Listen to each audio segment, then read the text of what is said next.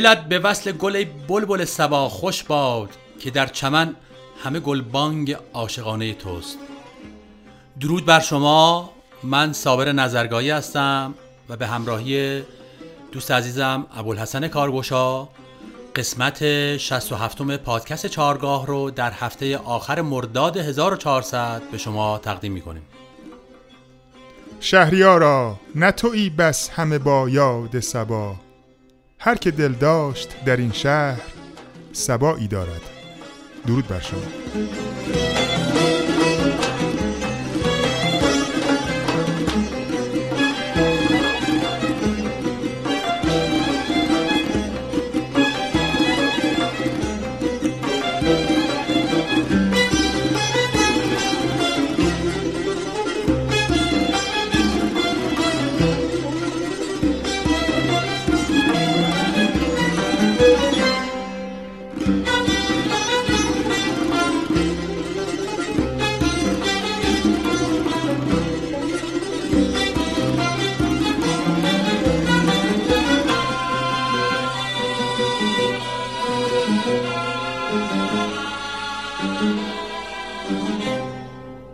دوستان عزیز در برنامه قبل شرح حال مختصری از زندگی نامه استاد ابوالحسن سبا رو برای شما گفتیم و به علت طولانی شدن تایم برنامه بقیه برنامه قبل رو به این قسمت موکول کردیم. با ما همراه باشید با ادامه این برنامه.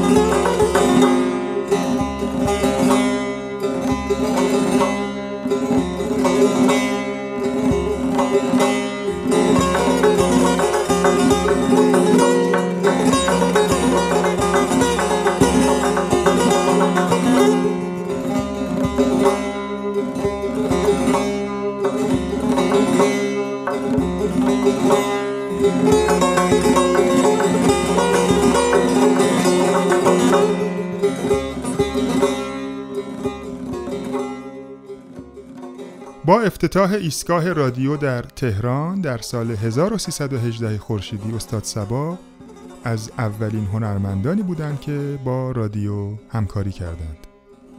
در سال 1322 استاد سبا نگارش نخستین دوره آموزش ردیف خودشون رو برای سنتور و ویلون آغاز کردند و نهایتا در سال 1323 جلد اول کتاب ردیف سبا برای ویلون و در سال 1324 جلد دوم این کتاب با تلاش لطف الله مفخم پایان به انتشار رسید.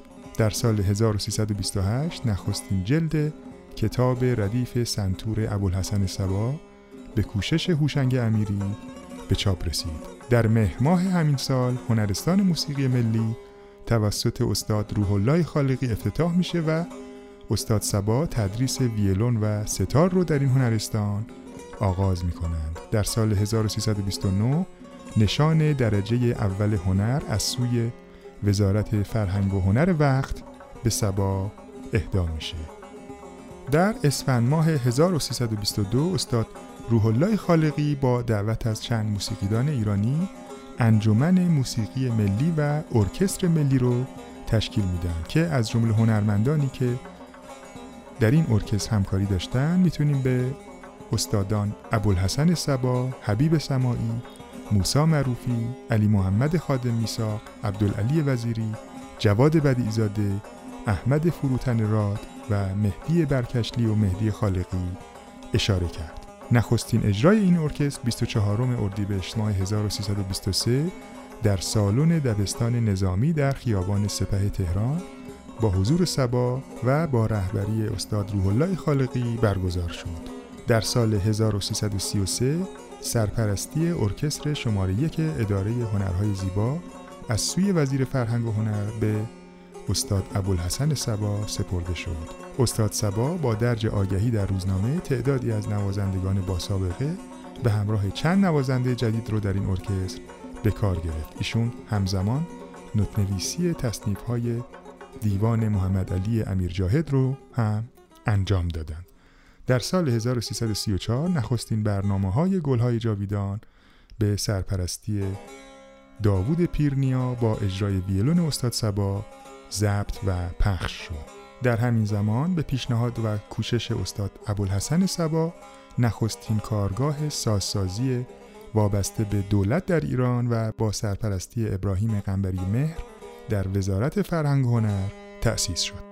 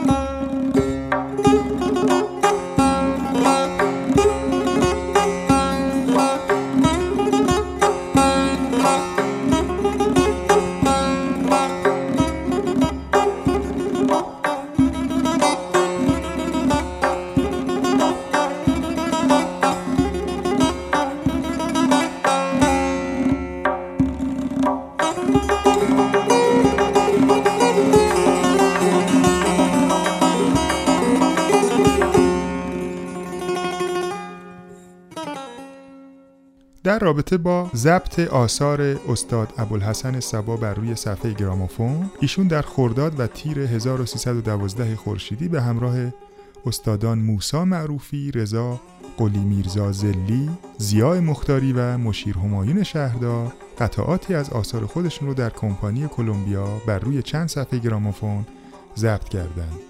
در این سالها استاد سبا چند تصنیف از ساخته های خودشون رو که عموما در دستبندی موسیقی عام پسند قرار داشتند ضبط کردند. در زمستان 1314 به دعوت موسا عرستوزاده که نماینده شرکت کلمبیا در ایران بودند جهت ضبط قطعات موسیقی از جمله آثار خودشون به همراه مرتزا محجوبی، ملوک زرابی، جواد بدیزاده و حسین قلی تاتایی راهی سوریه و لبنان شدند. در سال 1317 سفر دوم خودشون رو به دمشق و بیروت به همراه مرتزاخان محجوبی، جواد بدیزاده، جلال الدین تاج اصفهانی، حسین قلی تاتایی، ملوک زرابی و ملکه برومند آثاری از خودشون و استاد حسین یاحقی رو ضبط کردند.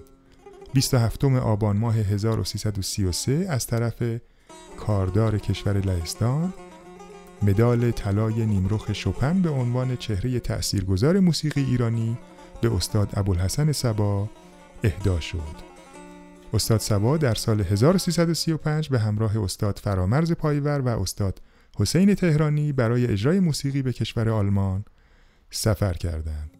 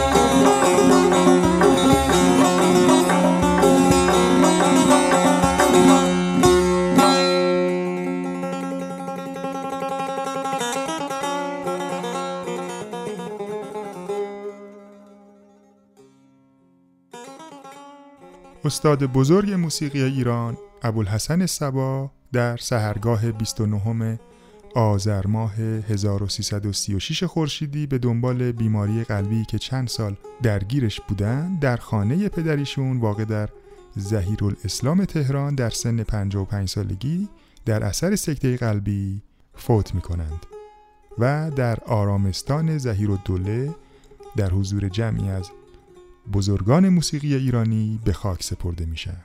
یاد و نامشون گرامی باد.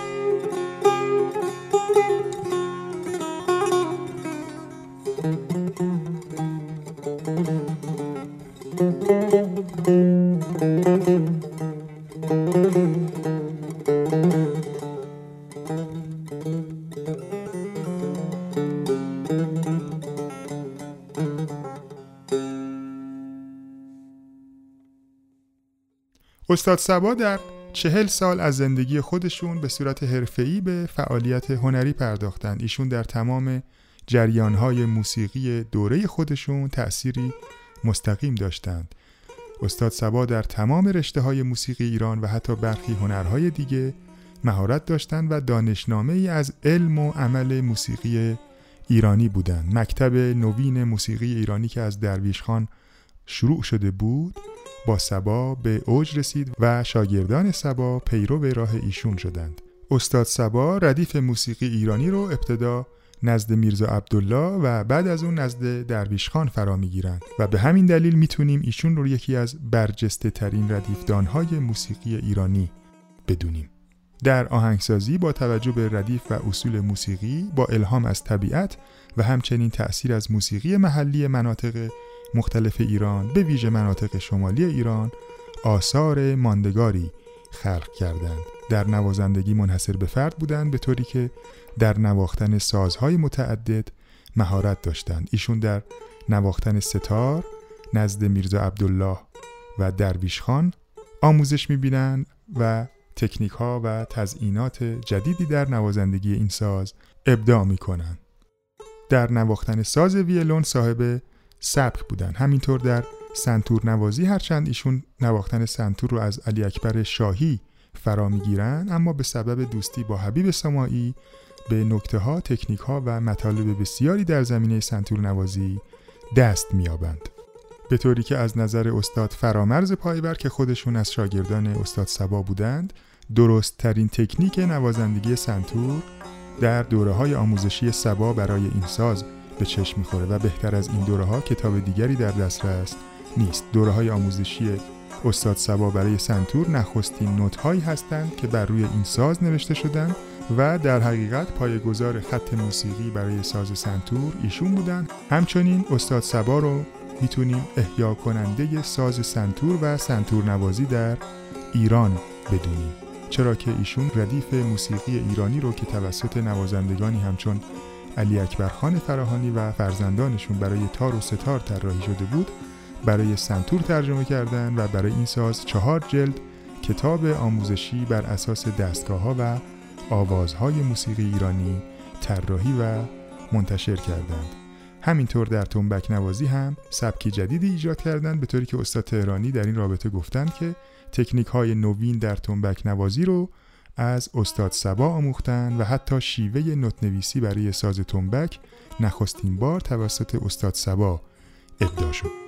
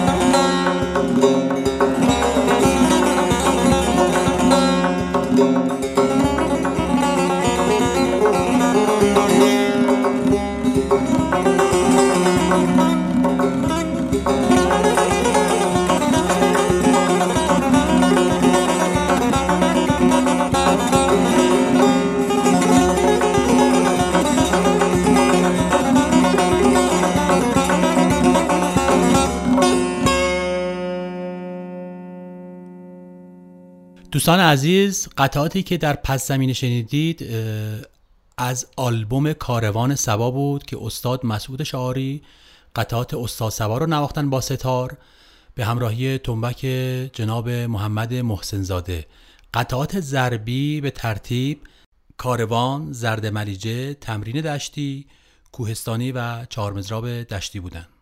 استاد سبا در طول سالها تدریس در مدرسه عالی موسیقی، هنرستان موسیقی دولتی، هنرستان موسیقی ملی و کلاس های موسیقی در منزل خودشون شاگردان بسیاری در رشته های مختلف پرورش دادند که از چهره های سرشناس این هنرجوها می‌تونیم به این هنرمندان اشاره کنیم. در ویلون حبیب الله بدیعی، رحمت الله بدیعی، محمد علی بهارلو، محمود تاجبخش، علی تجویدی، عبدالله جهانپناه، اسماعیل چشمازر، مهدی خالدی، همایون خرم، حسین دهلوی، محمود ذوالفنون، ساسان سپنتا، عباس شاپوری، فرهاد فخرالدینی، ابراهیم قنبری مهر، لطف الله مفخم پایان، محمد میرنقیبی، اسدالله ملک و پرویز یاحقی. در ساز سنتور فرامرز پایور منوچهر جهان بیگلو محمد حیدری رضا شفیعیان منوچهر صادقی منصور سارمی حسین سبا حسین ملک مهدی نازمی و تلیعه کامران. در ساز ستار تقی تفضلی داریوش صفت نورعلی الهی. در ساز نی حسن کسایی. در فلوت سیروس فرصت. در کمانچه محمد دهکردی در تنبک حسین تهرانی و در آواز احمد ابراهیمی ملکه برومند غلام حسین بنان حسین خاج امیری اکبر گلپایگانی منوچهر همایونپور و رضا قلی میرزا زلی.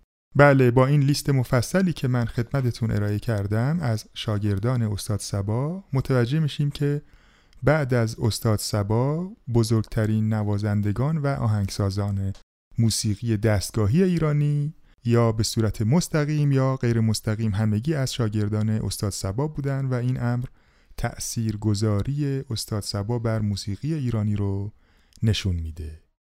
در آواز دشتی استاد سبا قطعی دارن به اسم در قفس استاد حسین علیزاده برداشتی از این قطعه رو در چاوش شماره هفت تنظیم کردن با اجرای گروه عارف و گروه شدا با هم بشنویم.